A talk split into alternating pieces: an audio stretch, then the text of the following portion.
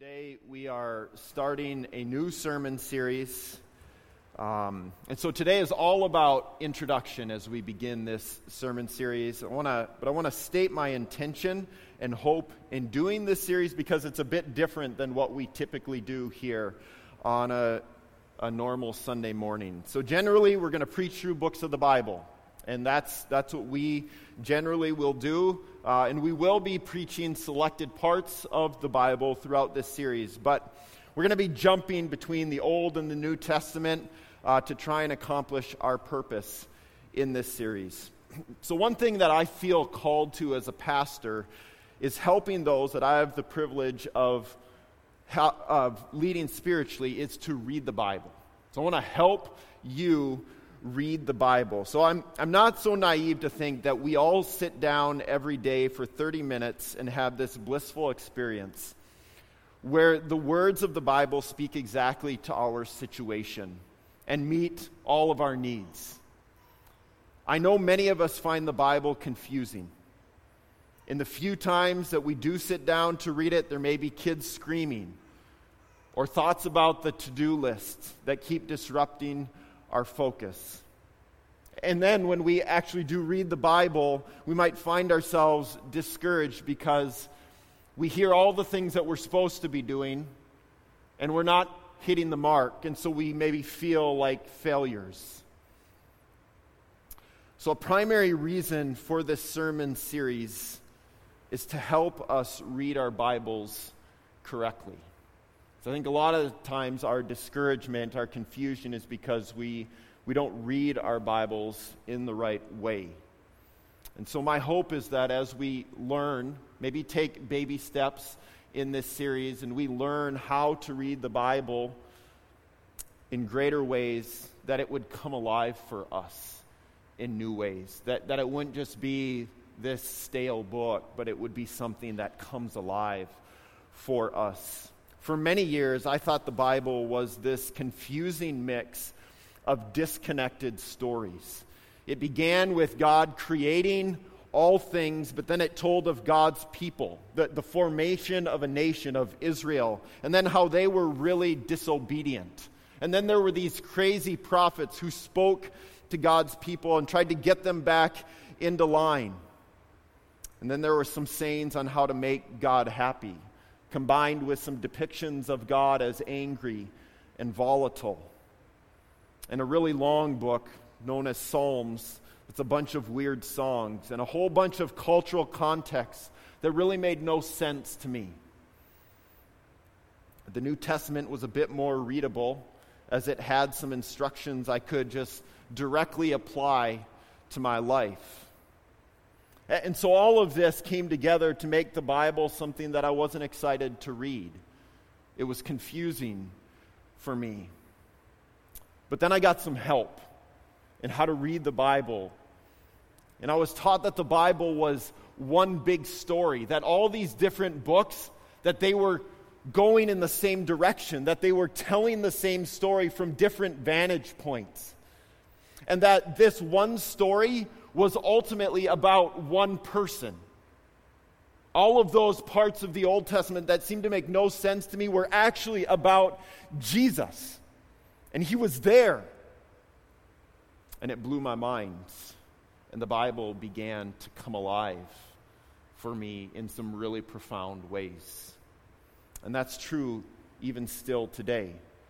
The Bible is exciting for me to read it to see how God put this book together in ways that I could never have imagined, to find Jesus in places where I never thought to look for him before.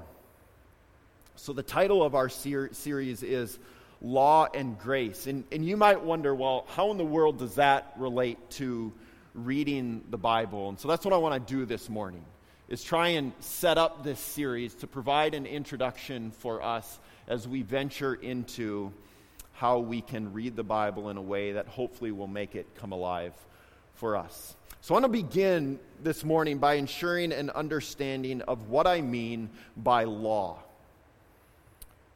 This is a could be a confusing word for some of us based on our experiences if we grew up in the church. So some people refer to the law when they're thinking about the first five books of the Bible. So Genesis, Exodus, Leviticus, Numbers, and Deut- Deuteronomy.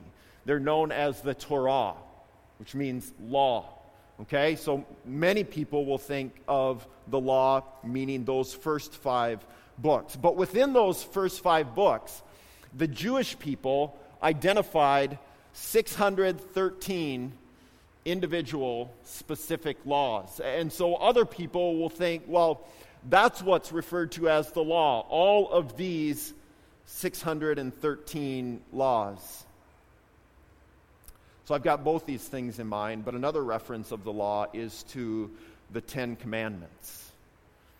So this is kind of the summary, what, what we would say is the summary of God's law. So boil all those 613 down. Boil down the first five books of the Bible, of God's instructions to his people. The Ten Commandments are the law. So, when I'm talking about the law in this series, I've got all of this in sight. But I find it oftentimes beneficial for us to think, if, if we're trying to think simplistically, think Ten Commandments.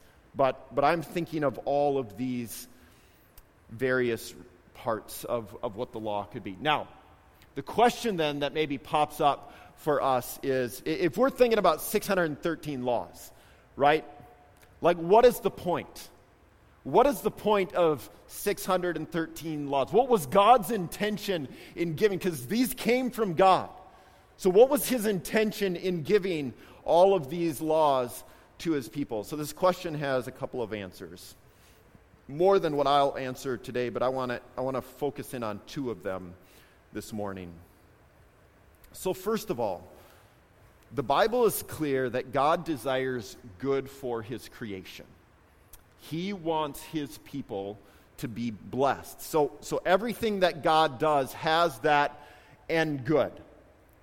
His design, his desire for his people is that they would experience his goodness, his blessing in everything that he does. And so we would say through the law that God wants his people to know his goodness. Deuteronomy 28 says, If you obey, you will be blessed. So we've got to, to grasp that God's design was for Israel's flourishing in giving the law. If you obey these laws, you will be blessed by God. So God desired Israel's good. God desires our good as well today. However, all of this takes a turn that may be a bit surprising for us. Because Deuteronomy 28 goes on and it says, If you obey, you will be blessed. If you disobey, you will be cursed. So, what was known about Israel prior to these commands, and what became abundantly clear in the many years, decades, generations that followed, is the fact that they were experts at disobeying. They were a people who were cursed in many ways. And we see the implications of the curse in the life of Israel evil leaders that are leading them, the splitting of their nation into two separate entities, being exiled from the land of goodness that God brought them into, and He wanted to give them all these good things, them then being exiled, being pushed out of that land because of their disobedience. And then when you get to the end of the Old Testament, there's a couple hundred years of silence where God's not interacting with his people, at least in terms of what's being written. And so we also hear or don't hear from God. It's this silence from God as well all of this together is indicative of this reality that they're a cursed nation because they disobeyed God's law. So, what exactly then is the point? If God gave them the law for their good, because he wanted them to be blessed. What's the point? What's the intention as we go through all of this? And the intention is to convince Israel, and we would say us today as well, to convince humanity that they and we are cursed by sin, and we are in need of a Savior. And that Savior is Jesus. So the point of the law was to highlight their and our inability to keep it. Our need for something outside of ourselves. The fact that we cannot save ourselves. And this is what the law is really good at exposing. Galatians 3:24 says, "So then the law was our guardian until Christ came in order that we might be justified by faith." Other translations will um, interpret this word guardian as tutor. The law was our tutor. The law was our teacher. So the law is our teacher. It exposes our need, our inability to keep the law, and then it points us to the solution, who is Jesus. So, so this is vitally important for us to understand and to remember, especially as we think about reading the Bible.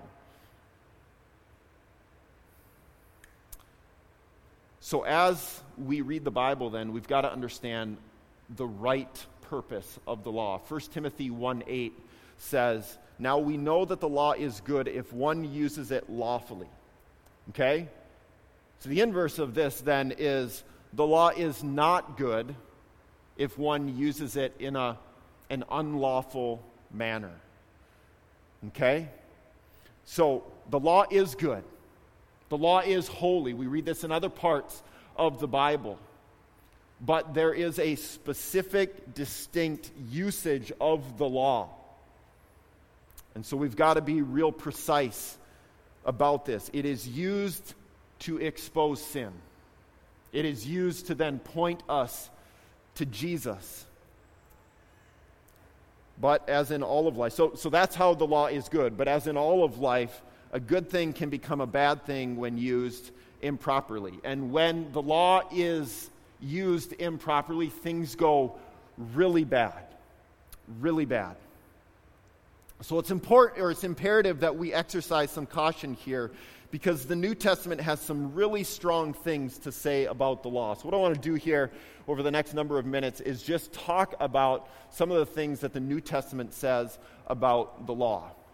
Before I do that though, I want to go to 2 Corinthians 3 because there it talks about two covenants. So I just want to define here what a covenant is. A covenant is a relational agreement in which God sets the terms. Okay? So God is initiating this agreement. God then is the one who is ensuring that the covenant is going to be kept. Now, there may or may not be obligations for those God makes the agreement with. But God ultimately ensures the promises in the agreement are kept. Okay? And if something is broken on the other side of the agreement, then God is going to resolve it. He's going to make sure that his promises are kept. So there's no negotiation in a covenant. God makes it, God keeps it. And in 2 Corinthians 3, it's talking in that chapter about two covenants. Okay? So the Bible is also constructed in this way. It's built around this reality that there are two covenants. You've got the Old Covenant, Old Testament, which is what God made with his people. And he called them to obey his commands and to then receive his blessing. But if they disobeyed, then they would be cursed. This covenant involved a reliance upon human works. And this covenant turned bad for humanity because of their sinfulness, their inability to do what God had called them to do, to hold up their end of the conditions. So, God, as was his plan, then made a new covenant. And this was a covenant of grace that was based not on our works, but on Jesus' works for us. So when God made the new covenant, it simultaneously did away with the old covenant. So we've got to understand that there's distinction here. There's discontinuity between the first covenant and the second covenant. Since Israel was unable to fulfill their covenant obligations, Jesus came to earth and he did it for them. Matthew 5 states this. This is why Jesus came. He says, Do not think that I have come to abolish the law. I have not come to abolish them, but to fulfill them. So Jesus came to fulfill the law. He came to do what we cannot do in and of ourselves. So Jesus came to fulfill the law, the law that we broke. It also says here that Jesus didn't just come to abolish a law, the law. It still had a purpose in pointing people to Jesus. Okay? But this is uh, pertaining to salvation and to blessing. Okay, so when we think about salvation and blessing, the law that Jesus came to fulfill has become obsolete. Okay, this is what Hebrews 8 tells us. So, in speaking of a new covenant, so in Jesus coming to fulfill the old covenant and usher in a new, he is making the old one obsolete. That's really strong language. He's making that old covenant obsolete. Okay, so we've got to understand there's discontinuity here. Old covenant, new covenant. Jesus comes to fulfill the old, ushers in the new. Let's go back to 2 Corinthians 3 and what it says about the law. In verse 6, it says, The law kills. In verse 7, it says that the law is the ministry of death. In verse 9, it calls it the ministry of condemnation. In verse 10, it says the law possesses no glory at all. Are you drawn to this at all? I don't, I don't think any reasonable person would be drawn to that. And then in the midst of this chapter, what we find is that it's highlighting how Jesus brings life, how Jesus brings glory, how Jesus brings hope, and is the strong contrast to what the law is. A couple other places in the New Testament. Romans 4:15 says that the law brings wrath. No one's going to sign up for that, right? Galatians 4:25 speaks of, about how the law enslaves people. Romans 7:5 talks about how the law arouses sinful passions. And Romans 7 then goes on to speak about how it is good to be released from the law. That true freedom is found not in the law, not in observing the law, but in moving on from the law, moving into what Jesus has brought. Okay, maybe that's super boring for you. What, what I hope you can understand from what I'm pointing to here in the New Testament is that there is a specific good use of the law. There is.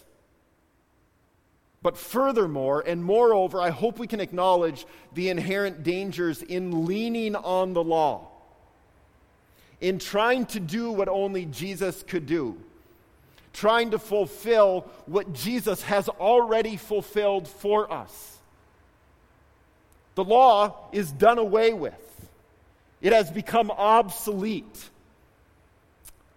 So, my hope in, in trying to set this up this way is I'll give you one practical example for this. And this involves the end of life. So, growing up in a church, growing up as the son of a pastor, I've been around plenty of people that have come to the end of their lives and found themselves filled with fear. So, part of me even wanting to preach a sermon series like this is to help you fight against this. I- have heard too many people say things like, I haven't been good enough. I should have done more.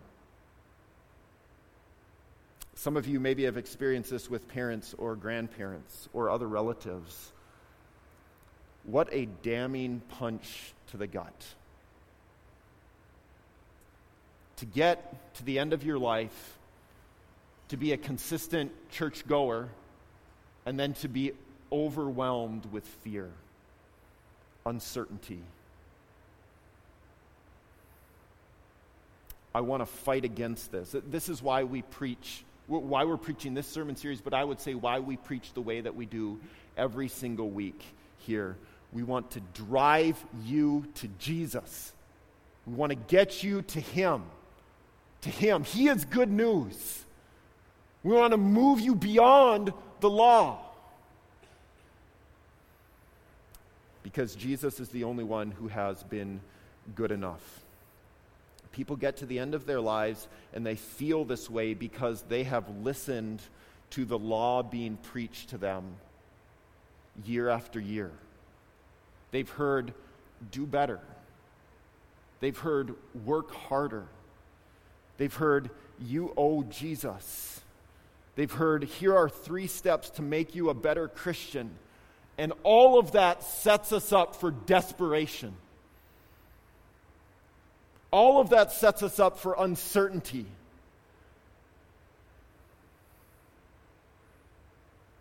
The reality is, we can't do enough. Only Jesus can do enough. See, if salvation, if the Christian life is about you being good enough, the measuring stick is subjective. It's always moving. Once you do what you thought was enough, you realize there's another hill to climb. You will never measure up. You won't. This is why our sermon series slide is as it is, why the ampersand is part of the law. Because there's always another and with the law. Always something more that you need to do.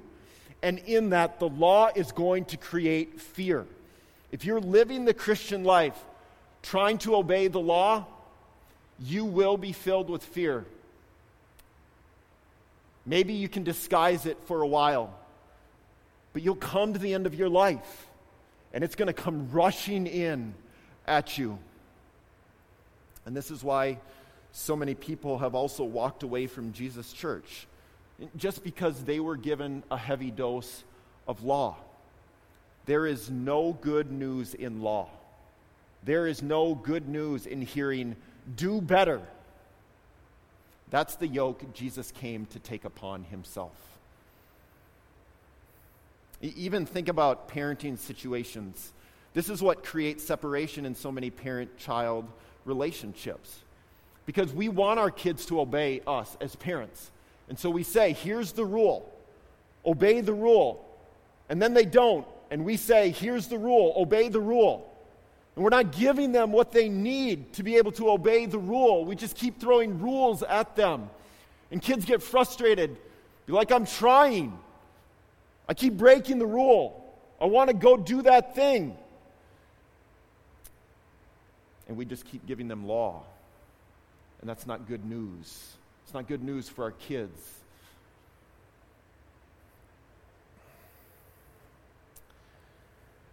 Okay, so the law cannot change us, it won't motivate us. What it does is it exposes need.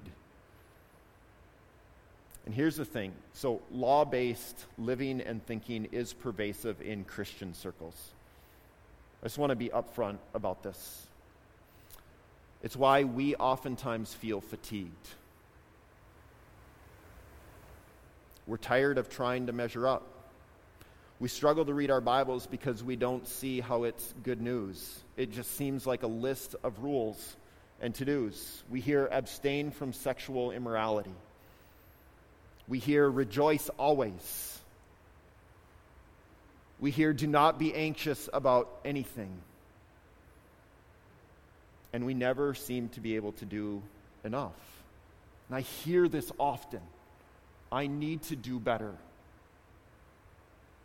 I'm trying hard, but I hear I should, dot, dot, dot. When you find yourself saying these things,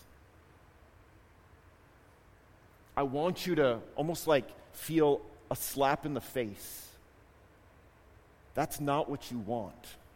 That's not good news. You got to preach to yourself. It's not about you doing better.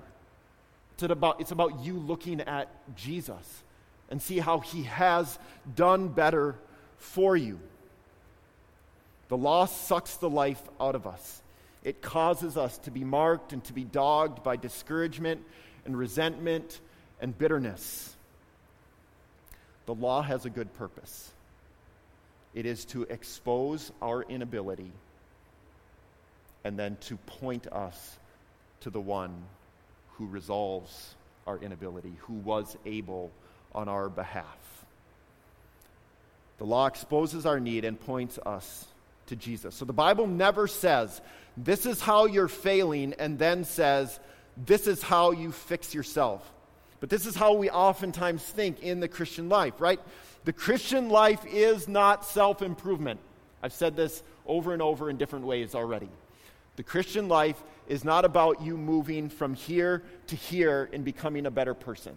That is not what the Christian life is. The Christian life is about taking dead people and raising them to life. That's what the Christian life is about. So the Bible exposes our shortcoming and then points to Jesus who did what we are unable to do. And then, instead of saying, be like Jesus, the gospel says, believe in Jesus. It doesn't say, be like Jesus. We can't. It says, believe in Jesus. And then, through belief, you know what Jesus does? He graciously begins to make us like him to reflect Him. But He's the one that's doing that, He's the one that's forming that in us. we've got to understand the call for us is not to be like Jesus, but to believe in Jesus. And then what comes out of our lives is what He produces. He will produce good things. But we've got to understand He is the root. The gospel is the root. So, the strong contrast then to law is grace. And we've got to understand the Bible sets up this distinction. There is Old Covenant, Old Testament law. And there is New Covenant, New Testament grace. Up until Jesus' death on the cross, there was a law based way of operating.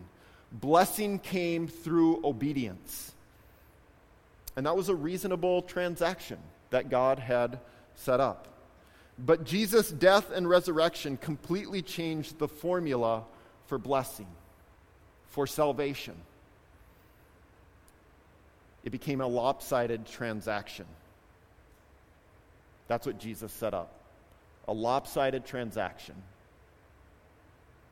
because it was predicated on grace. It was predicated on you receiving God's favor through nothing of your own. In fact, in spite of your own sin and rebellion against God. And here's the thing this is where grace becomes offensive for us. We can say, oh, yeah, that's nice, it's good news.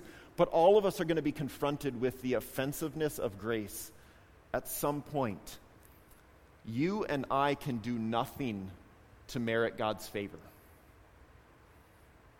We've really got to come to grips with this. You and I can do nothing, nothing to merit God's favor.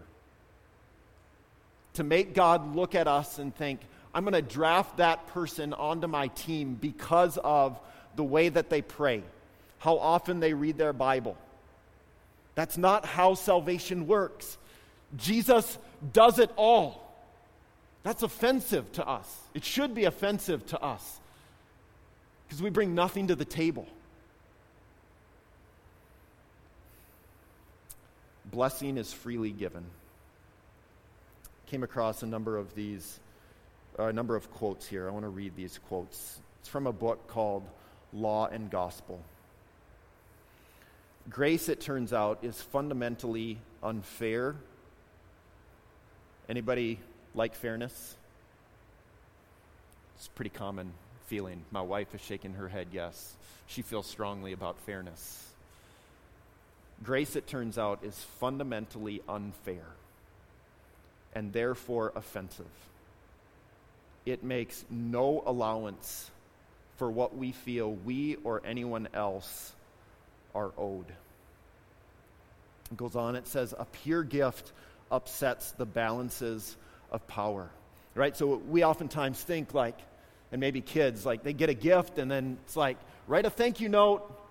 Right? When a gift is given, then we think, how can we return that gift? But this is saying a pure gift, unreturnable. A pure gift upsets the balances of power. Unconditional love is so threatening to sinful men and women and the precious hierarchies they create that the one time it was made fully manifest in history, we killed it. We preach unconditional love a lot here, right? But it's good for us to think about this is this is the result of unconditional love. It is offensive.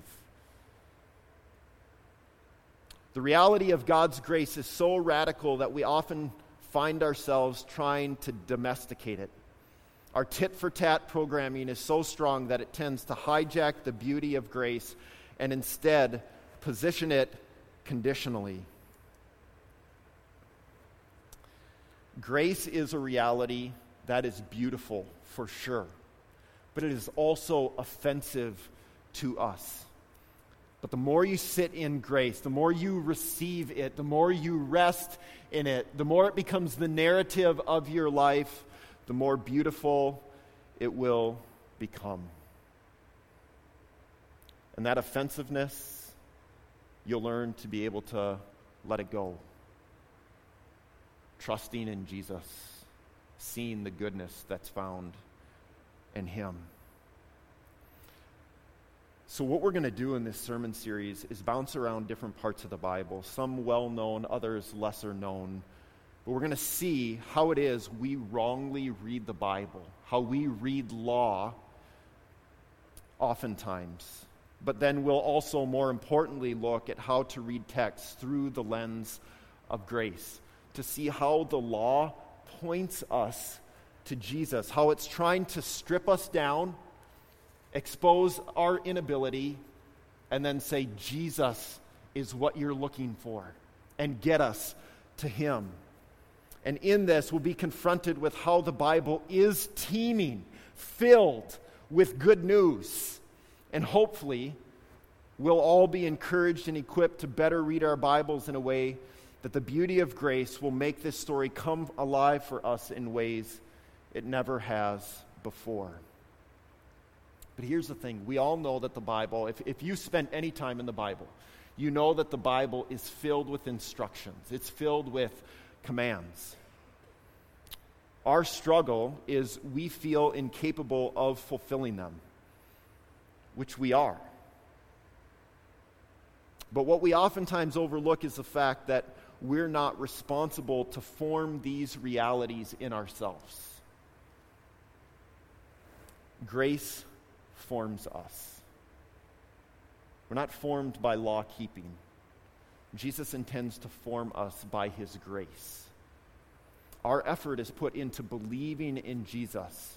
He then begins to shape and mold us in ways that display his grace, that show his goodness, despite the fact that we still live in our sinful flesh.